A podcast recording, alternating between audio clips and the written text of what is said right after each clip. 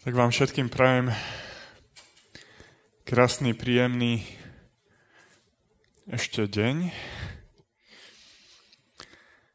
Eh, keď sme sa tu videli naposledy, minulý týždeň, tak sme si hovorili o namáhavej ceste misionára. Týmto misionárom je pre nás starozmluvný patriarcha Abram. Židia, ale nielen oni, často prirovnávali život k ceste. Namáhavosť toho misionárovho života je práve v tom, že misionár nesmie byť sám sebe pánom.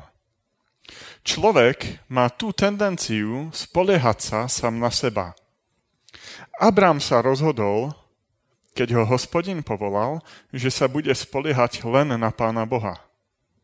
Ale ako sme minule mohli vidieť, tak v tom príbehu o Abrahamovej ceste do Egypta, že ani to najväčšie odhodlanie ľudské nie je zárukou toho, že sa zo svojej cesty neodchýlime niekde mimo. My sme si minule povedali, že Egypt neznamená len nejakú konkrétnu krajinu na severovýchode Afriky, ale Egypt v tom doslovnom preklade to hebrejského slova Micraim znamená krajina dvojitého zovretia. Egypt je teda mocnosť, ktorá utláča Boží ľud v dvoch oblastiach. Po fyzickej, ale aj po tej duchovnej stránke. Abram sa dostal do tejto krajiny, pretože v, Kanáde, v Kanáne zavládol hlad. Ako sme si povedali, úroda na území Kanánu bola závislá od požehnania z hora, od dažďa. A môžeme tu teda vidieť také skryté Božie pôsobenie, keď pán Boh chcel svojho misionára vyslať práve do tejto pohanskej krajiny. Viete, v Biblii môžeme vidieť, ako sa pán Boh niekoľko, niekoľkokrát snažil zachrániť Egypt a priviesť ho na tú správnu cestu, aby sa obyvatelia Egypta odklonili od toho svojho falošného náboženského systému. Abram bol prvý Boží misionár v egyptskej krajine. Druhý v poradí bol potom Jozef a tretí v poradí Mojžiš, ale to už je kniha Exodus.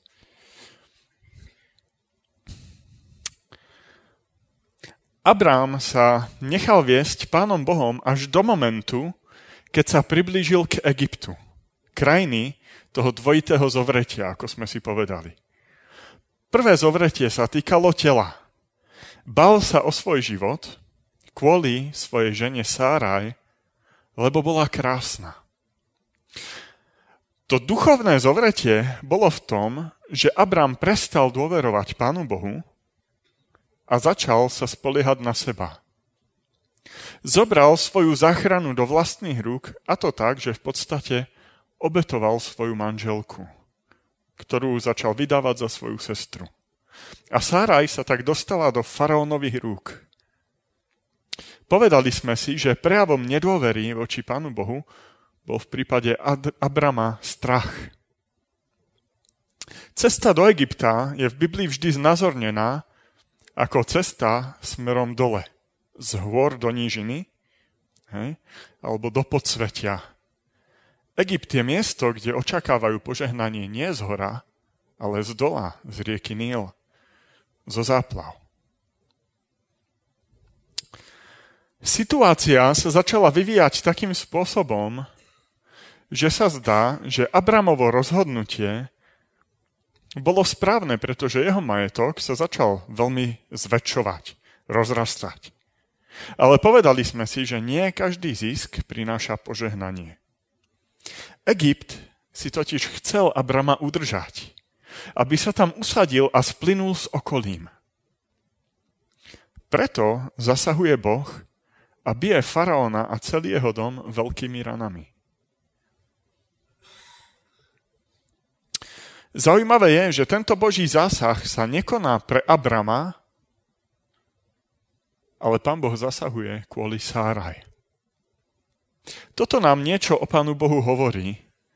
Konkrétne to, že on sa zastáva tých, ktorých sa nemá kto zastať.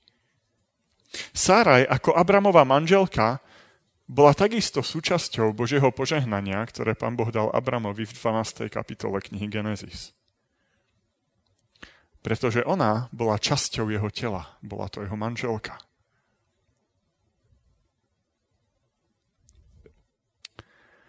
Egypt poskytoval Abramovi množstvo výhod a majetku. Niečo mu ale zobral. Zobral mu manželku, zobral mu časť jeho ja. A druhú vec, ktorú Egypt spôsobil, že zosadil pána Boha z trónu Abramovho srdca. Poďme sa teda pozrieť na dnešný text a začneme prvými štyrmi veršami z 13. kapitoly knihy Genesis. Išiel tedy Abram hore z Egypta, on i jeho žena, i so všetkým, čo mal, a Lot s ním na juh. A Abram bol veľmi bohatý na dobytok, na striebro a zlato. A išiel po svojich postupoch od juhu až po Betel, až ku miestu, kde bol na počiatku jeho stán, medzi Betelom a medzi Hajom. Namiesto oltára, ktorý tam bol, najprv urobil. A Abram tam vzýval meno hospodinovo. Prvý verš tejto 13. kapitoly bol zároveň veršom, ktorým sme končili minulý týždeň. Je to spojovací verš, ktorý spája dva príbehy.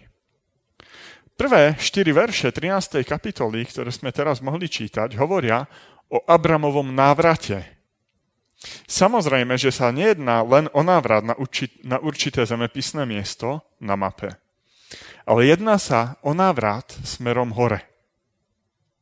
Návrat z Egypta z miesta krízy, strachu a otroctva. Abramov návrat teda reprezentuje hlavne jeho návrat k Pánu Bohu. Po prekonaní ťažkej skúšky prichádza oveľa bohatší než keď do Egypta odchádzal. Abram bol bohatý na dobytok, striebro aj zlato. Je zaujímavé, že Biblia nemá negatívny pohľad na bohatstvo, ale v, len v tom prípade, pokiaľ to bohatstvo nestojí medzi tým človekom, kto to bohatstvo má, a Pánom Bohom. Hej? Takže máme mnohé príklady v Biblii veľkých božích mužov, ktorí mali veľké bohatstvo. A nebolo im to na škodu, na obťaž. Ale máme aj také prípady v Biblii, kde to bohatstvo bolo veľkou prekážkou k tomu, aby sa ten človek odovzdal Pánu Bohu. Abrám teda prichádza až k miestu, kde predtým vybudoval hospodinový oltár – a vzýva tam meno hospodinovo. Tento návrat a Abramova bohoslužba ukazujú, že Abram opäť začal dôverovať Pánu Bohu. Už nechce vkladať dôveru v seba. Abram opäť prežíva pokánie, zmenu myslenia, vytriezvenie. Prežíva to vytriezvenie do reality, že vo všetkom je v skutočnosti závislý na Pánu Bohu. A to napriek tomu, že v Egypte nadobudol obrovský majetok a bohatstvo. Väčšinou, keď ľudia nadobudnú bohatok a majetstvo, eh, bohatok, bohatstvo a majetok, ďakujem, sa mi zaplietol jazyk, eh, tak to vyvolá pravý opak. Že ľudia sa začnú spoliehať sami na seba a práve na ten majetok a na to bohatstvo. E, než prejdeme ďalej,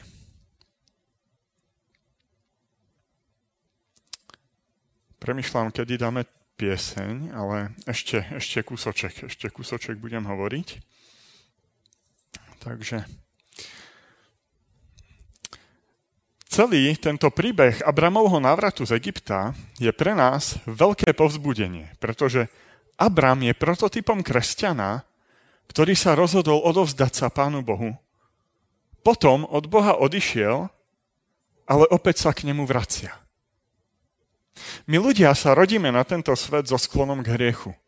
Určite si pamätáte tento obrázok.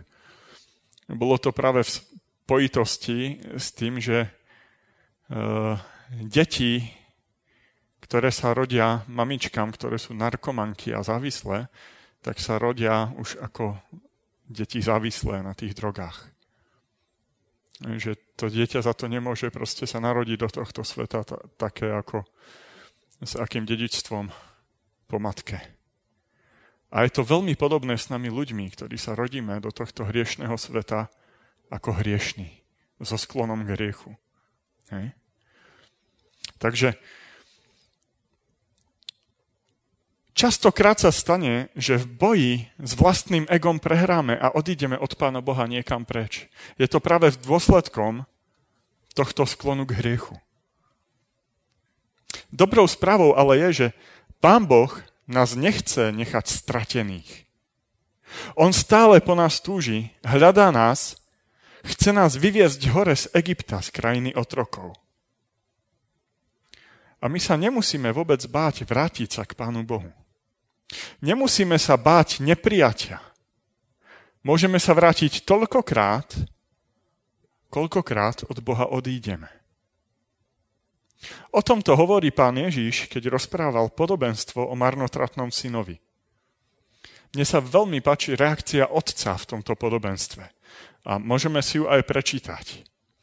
Môžeme to nájsť u Lukáša v 15. kapitole, 20 a 22. až 24. verš. A vstal a prišiel k svojmu otcovi a ešte keď bol ďaleko, uvidel ho jeho otec a bol pohnutý milosrdenstvom a bežal a padol mu okolo krku a boskával ho.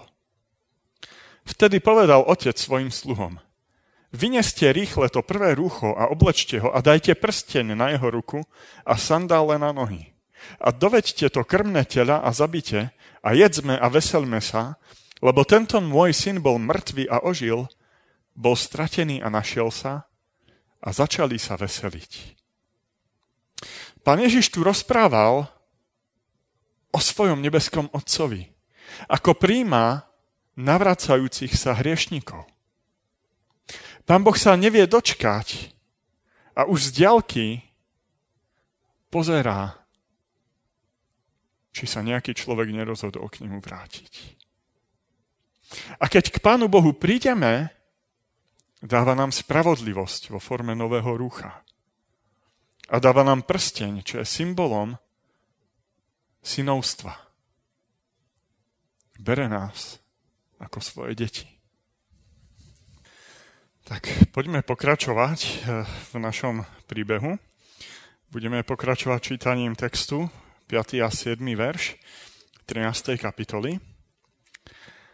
Ale aj Lot, ktorý išiel s Abramom, mal drobný dobytok, hovedá a stány. A nemohla ich uniesť zem tak, aby mohli bývať spolu, lebo mali mnoho majetku a nemohli bývať spolu. Tak povstala zvada medzi pastiermi dobytka Abramovho a medzi pastiermi dobytka Lotovho. A Kananej a Ferezej býval vtedy v zemi. Máme tu opäť zmienku o Lotovi. Lot bol doteraz v úzadí a veľa toho o ňom nevieme. Vždycky sa len tak stručne spomenul. A možno aj preto meno Lot je tu zámerne, pretože v preklade to znamená závoj alebo niečo zahalené. A tak aj Lot je nám trochu akoby zahalený tajomstvom.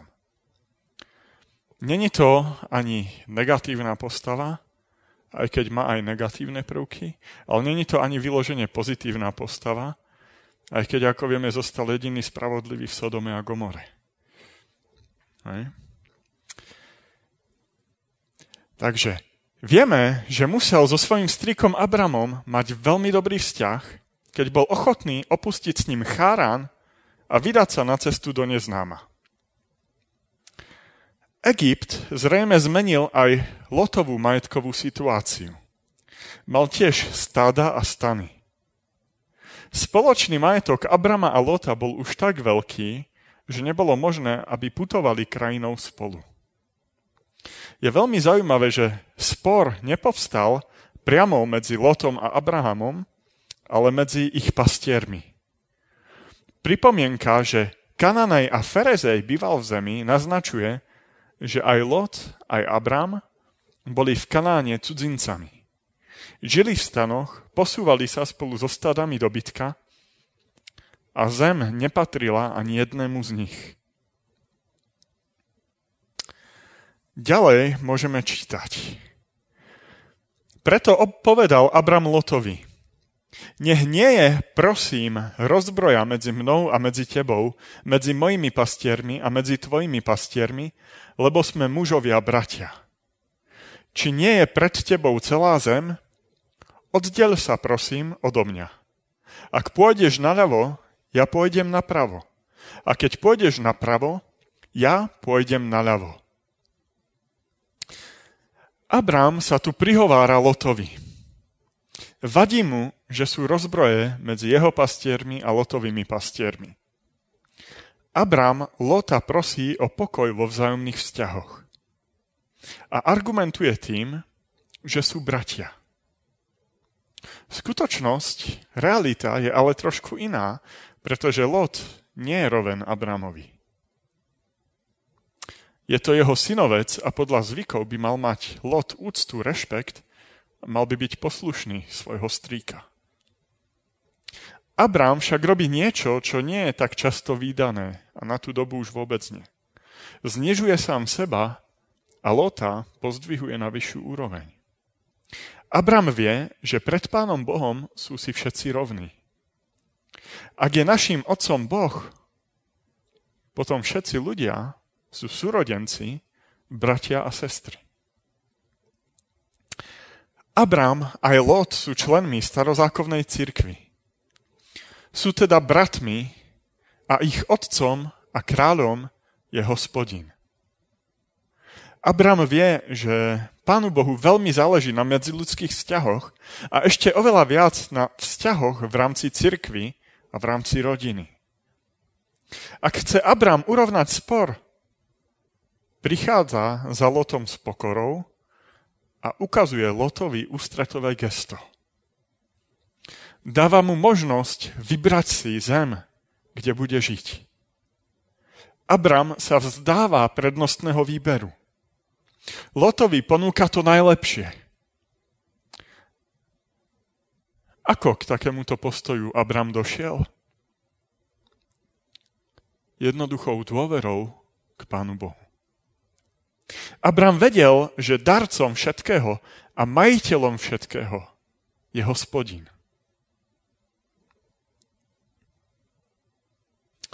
V zemi síce bývajú kananejci a ferezejci, ale vlastníkom celej zeme a celého vesmíru je len Pán Boh. A preto Abrám dáva prednosť Božej priazni pred lepšou krajinou. Táto pasáž je vlastne stred príbehu, preto je pre nás veľmi dôležitá.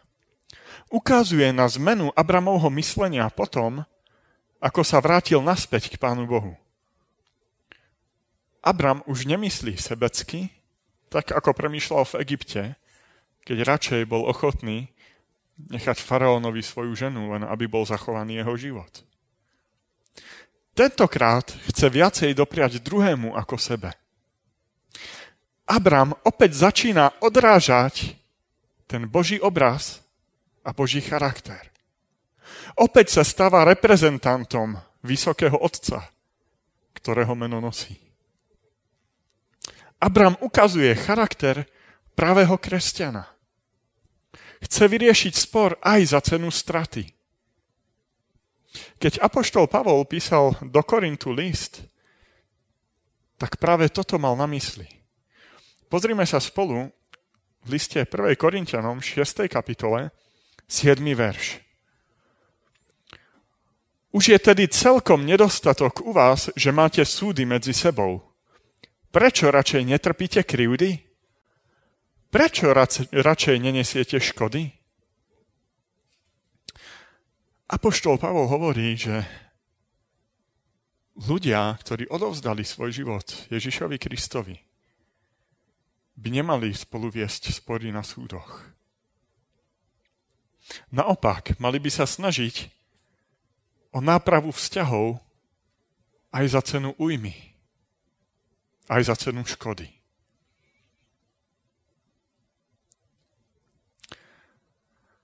Abrám chcel radšej horšiu zem, než aby utrpel vzťah, ktorý mal s Lotom. Poďme sa pozrieť na Lotovú voľbu, čo si vybral. A Lot pozdvihol svoje oči a videl celé okolie Jordána, pretože bolo celé zavlažované, predtým, než skazil hospodin Sodomu a Gomoru, ako záhrada hospodinova, ako egyptská zem, ako ideš do Coára. A Lot si vyvolil celé okolie Jordána a Lot sa rušal od východu. A tak sa oddelil brat od brata.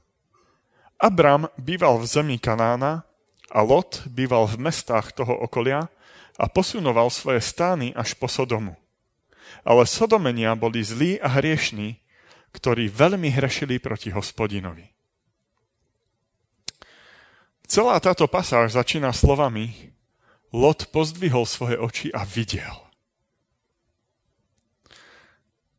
Lot sa dáva zlákať svojim zrakom.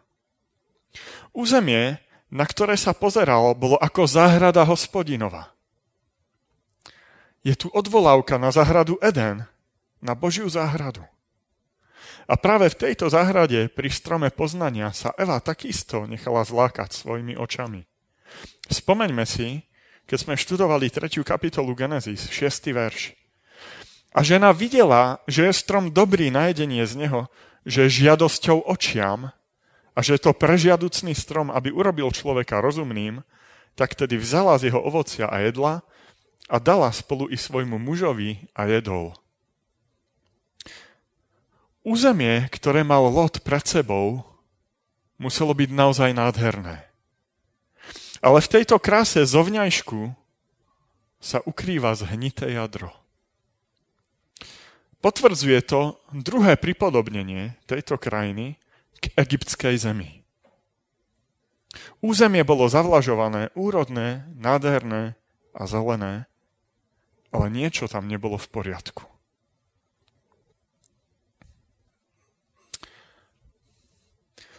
Toto údolie Jordánu bolo husto osídlené. Mestá boli bohaté a krásne. Bol to prísľub lepšieho obchodu s obyvateľmi týchto miest. Lot si vyvolil pohodlie mesta. Krása tohto údolia spôsobila oddelenie brata od brata. Toto je nejaké mesto na Floride v USA.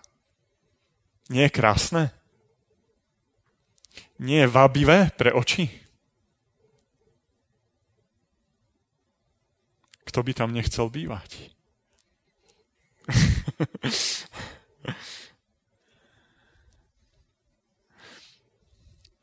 minimálne mladých ľudí by to lákalo. Možno práve na škodu tí ľudia tu nie sú. No.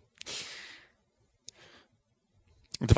verš popisuje postupný pohyb Lota k Sodome. A stručný popis obyvateľov tohto mesta, že boli zlí a veľmi hrešili proti hospodinovi.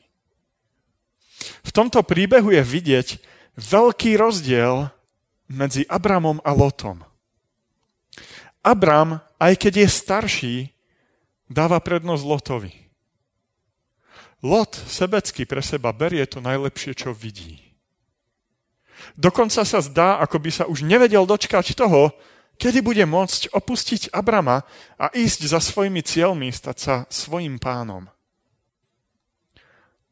Lot je príkladom mladistvej dravosti, túžbe po modernom živote vo veľkomeste. Abram je príkladom rozvážnosti, vyznačuje sa pokojom, láskavosťou a trpezlivosťou k Lotovi. Lotovi sa zrejme zapáčil život v Egypte, keď ho lákali mesta v údolí, ktoré sa Egyptu veľmi podobali. Lot bol totiž nutený opustiť Egypt spolu s Abramom, pretože ich faraón zo svojej zeme vyhnal. Teraz sa mu konečne naskytla príležitosť osamostatniť sa, ísť bližšie k ľuďom za obchodom.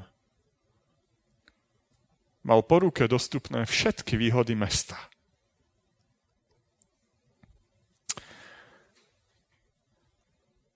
Dnes sa takisto mladí ľudia stiahujú do miest. A čím väčšie mesto, tým lepšie. Reklamy lákajú ľudí na relatívne pohodlný život. Dostupná práca, ale hlavne zábava, ktorou dnes ľudia nahradzujú radosť zo života. Viete, aký je rozdiel medzi zábavou a radosťou? Rozdiel je v tom, že radosť je trvalý stav mysle, ktorý pramení z poznania Boha a zo stanovenia si správneho cieľa vo svojom živote. Radostný život môže človek prežívať aj v obdobiach ťažkostí a dokonca aj v období utrpenia. Vtedy sa človek, ktorý prežíva radostný život, týmto utrpeniam nepoddáva tak ľahko, pretože vie, že je s ním Pán Boh.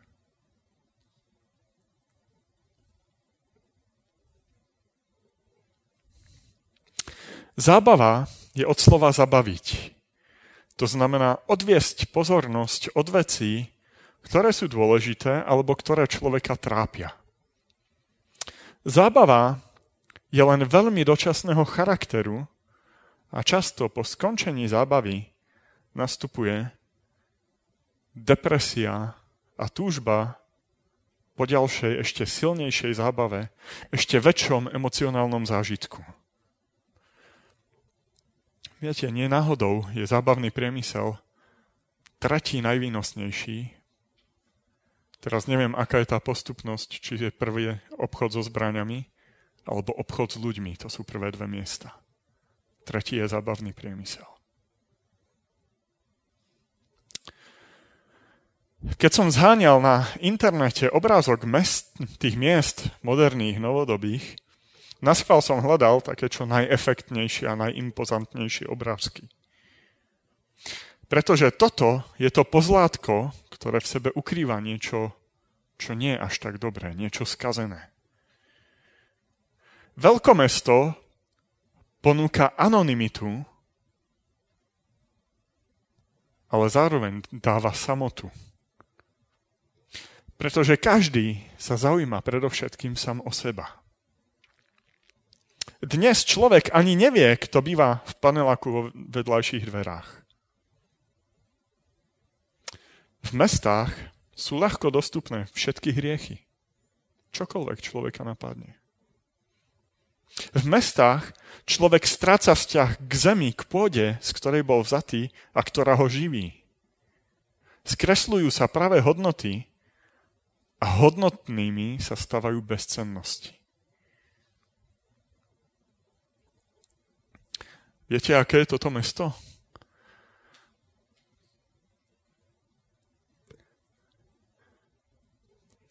Sú tam rôzne budovy z celého sveta. Nachádza sa tam dokonca aj napodobení na pyramídy. Je to Las Vegas. Hej.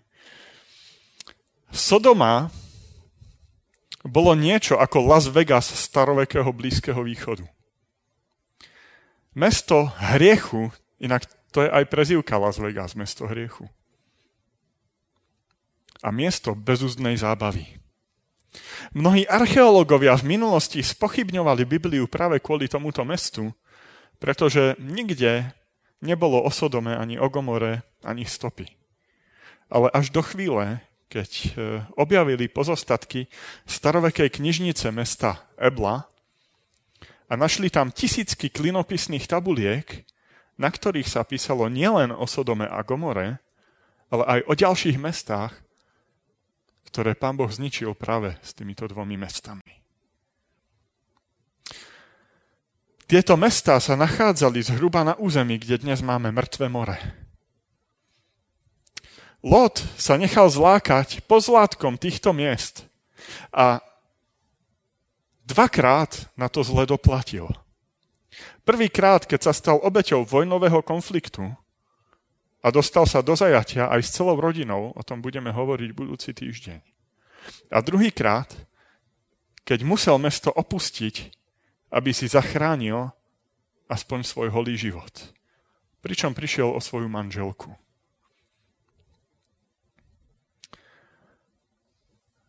A teraz sa vás opýtam, kde by ste chceli žiť? V tých mestách, ktorých obrázky som doteraz ukazoval, alebo niekde v takomto prostredí? Cítite ten rozdiel? Toto je nejaká dedinka v talianských Alpách. Je to niečo uchvatné, nádherné. Viete, ja som meské dieťa, narodil som sa, aj som vyrastal v Trenčíne.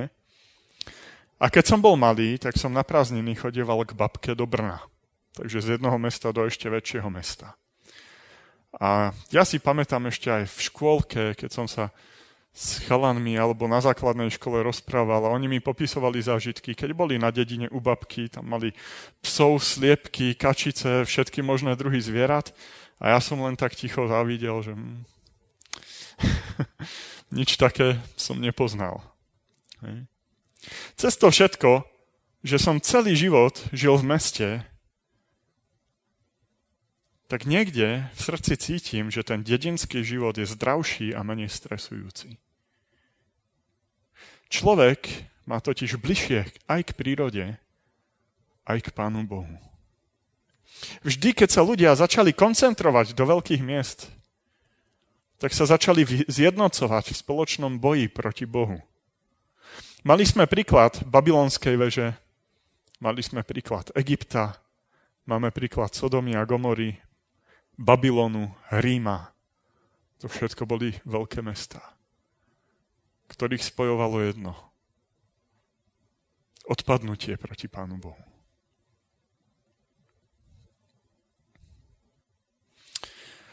Mesta sú v Biblii cieľom pre misiu, ale nie miestom pre život. To je zaujímavé.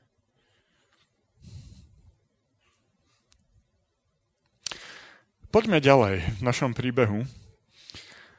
Budeme pokračovať 14. a 16. veršom. A hospodin riekol Abramovi, keď sa už bol od neho oddelil Lot, nože pozdvihni svoje oči a víc. Od miesta, na ktorom si na sever a na juh, na východ a na západ k moru. Lebo celú tú zem, ktorú vidíš, dám tebe a tvojmu semenu až na veky. A učiním to, že bude tvojho semena ako prachu zeme, takže ak by niekto mohol spočítať prach zeme, spočíta sa i tvoje semeno. Hospodín sa tu opäť aktívne prejavuje až v druhej polovičke toho príbehu, až v závere. Doteraz, ako by len sledoval počínanie si Abrama a Lota. Nakoniec dáva zaslúbenie potomstva a zeme. Ale toto zaslúbenie sa už týka len Abrama, pretože Lot si svoj podiel už vybral. Dal prednosť hriešným mestám v údolí. Z Lota povstali síce dva národy, Moabci a Amonci, ale pre svoju hriešnosť boli zničené, nevydržali až do dnes. Hospodin hovorí Abramovi, aby urobil to, čo predtým urobil Lot. To je trošku zaujímavé aby pozdvihol svoje oči a aby videl. Je tu ale jeden veľký rozdiel. Lot išiel a zobral si hneď to, čo jeho oči videli. Abram čakal na hospodina.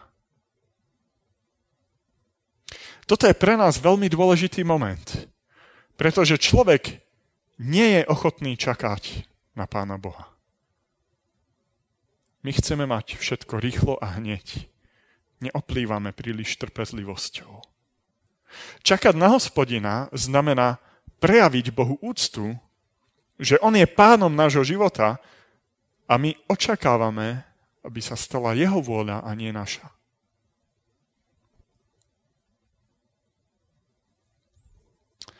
Viete, čo znázorňuje tento obrázok? Nie, nie. To je piesočná búrka. Toto je mesto, ktoré leží zrejme niekde na okraji púšti. Piesočná búrka. Dokázali by ste spočítať ten prach, ktorý tam sa víri vo vzduchu?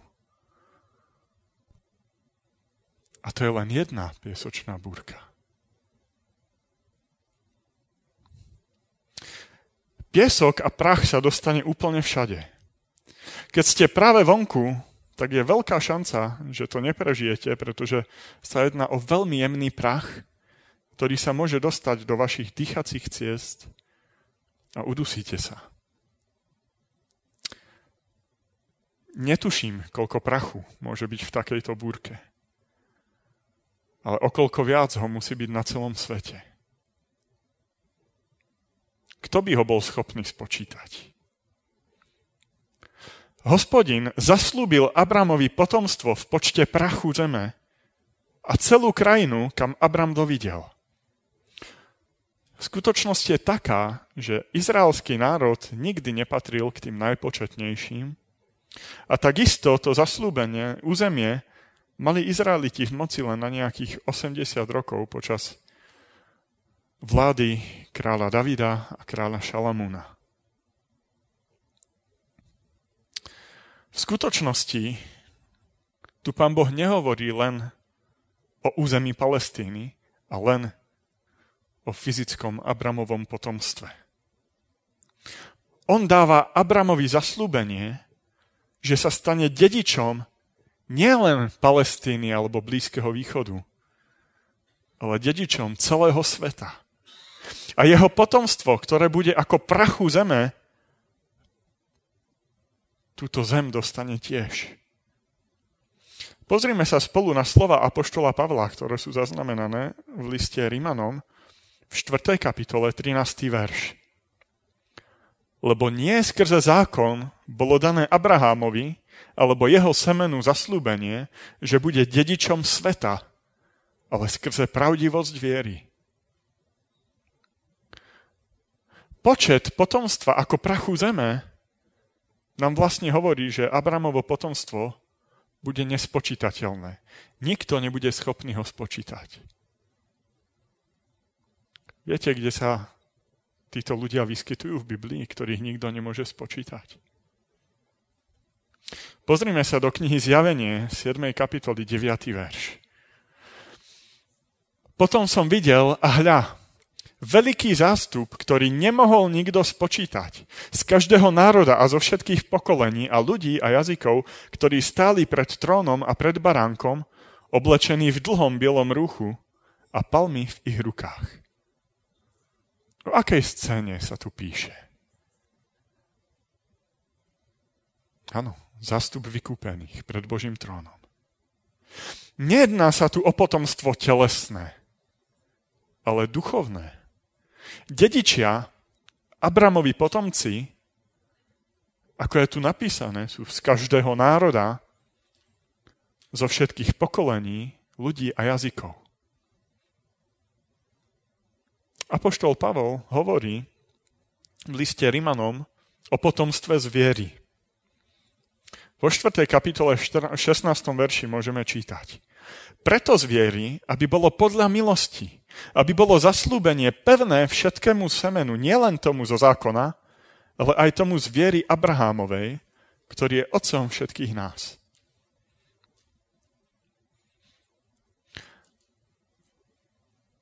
Prosím vás, kto, aké je to semeno, ktoré je dedičom zo zákona? O koho sa jedná? Kto naplnil zákon na tejto zemi? Bola to len jedna jediná osoba, Ježiš Kristus. A tí ostatní, ktorí chcú obdržať toto, potom, toto dedičstvo,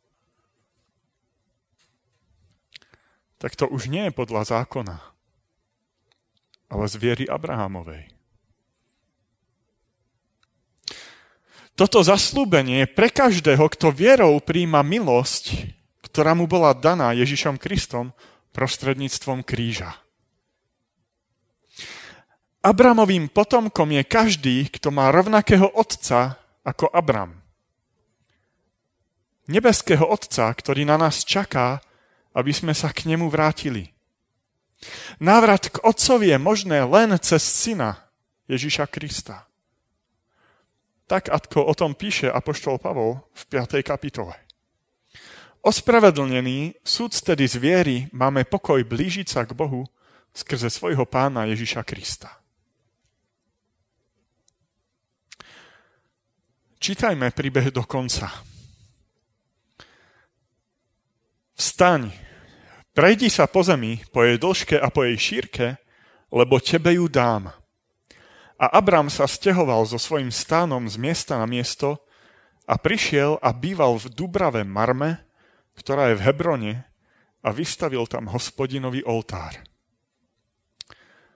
Pán Boh dáva Abramovi príkaz, aby prešiel zemou, ktorú mal dostať do dedičstva.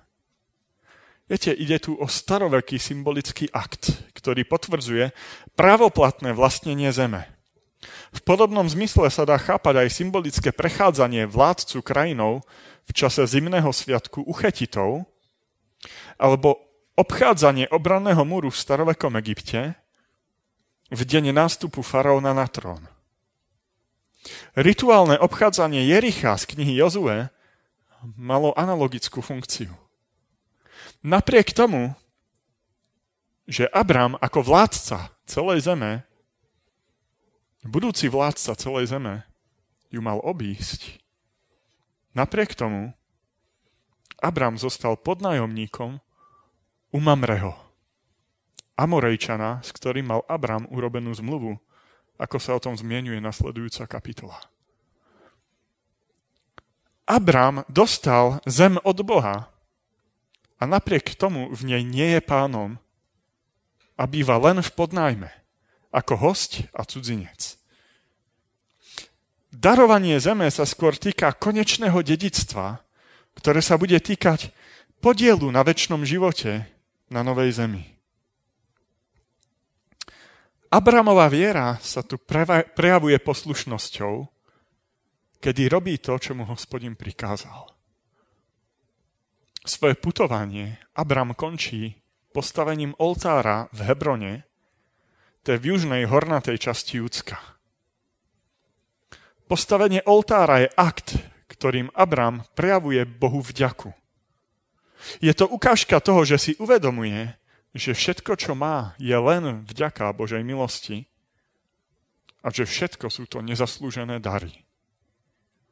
Oltár je symbolom toho najväčšieho daru, aký kedy Pán Boh človeku dal. Daru vykúpenia, daru Božieho Syna. Abramovi bolo prislúbené potomstvo a v 12. kapitole, ktorú sme predtým študovali, keď Abram dostal prvé zaslúbenie od Pána Boha, mu bolo povedané, že v jeho potomstve budú požehnané všetky čelade zeme. Všetky tieto zaslúbenia sú rovnakého charakteru ako úplne prvé Božie zaslúbenie, ktoré dostal človek od Pána Boha, ktoré môžeme nájsť v 3. kapitole, 15. verši. Jedná sa o zaslúbenie Mesiáša Ježiša. A položím nepriateľstvo medzi tebou a medzi ženou, medzi tvojim semenom a medzi jej semenom. Ono ti rozdrtí hlavu a ty mu rozdrtíš petu. Príbeh, ktorý sme dnes študovali, je o návrate k Pánu Bohu. O odmietnutí pohodlného života v hriechu. Strániť sa životu v mestách neznamená, že by sme sa hneď všetci mali presťahovať z miest na dedinu. Na takúto úroveň to nechcem dotiahnuť. Mesto je tu len symbolom usadenia sa v hriešnom prostredí. Usídlenia sa vo svete. Mesto predstavuje svetský spôsob života, ktorý nevedie k Pánu Bohu, ale odvádza nás od Boha preč. Viete, Biblia je úžasná a ona hovorí, že my máme milovať tento svet, ale nemáme sa k nemu pripodobňovať. Pán Boh nás vyzýva k zápasu s hriechom a so svojím vlastným egom. Na tento zápas ale sami rozhodne nestačíme. Preto nám Pán Boh podáva pomocnú ruku. On vie, že sme slabí a tak našu slabosť vyrovnáva svojou milosťou. Abram žil ako putník na tomto svete, býval v stanoch, pásol dobytok a putoval z miesta na miesto. Abram je nám príkladom v princípe, nie doslovnom napodobení jeho spôsobu života. Môžeme byť ako on a pritom bývať v meste v paneláku, chodiť niekde do fabriky, do práce alebo kdekoľvek pracujete. Môžeme byť ako Abram v pohľade na tento svet. V pohľade na seba a predovšetkým v pohľade na Pána Boha. Abrám je nazývaný Božím priateľom. Ako sme na tom my? Považujeme Pána Boha za nášho priateľa? V tomto je Abram doslovným príkladom pre každého z nás.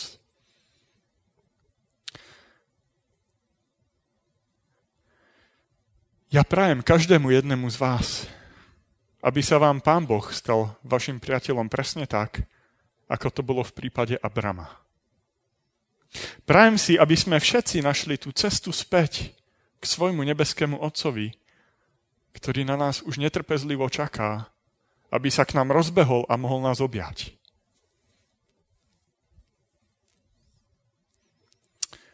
Pretože Pán Boh vie, že na tomto svete sa nemáme kde usadiť. Preto nám pripravil svoje mesto. Sveté mesto, Nový Jeruzalém. Mesto pokoja. Je mojim prianím, aby sme sa jedného dňa všetci stretli ako spoluobčania Božieho kráľovstva. Stačí prijať občianstvo, ktoré ponúka každému človeku Ježiš Kristus. Skloníme sa spoločne k modlitbe. Láskavý, milujúci, svetý nebeský oče. My ti chceme poďakovať za to, že ty si tak veľký, vševedúci,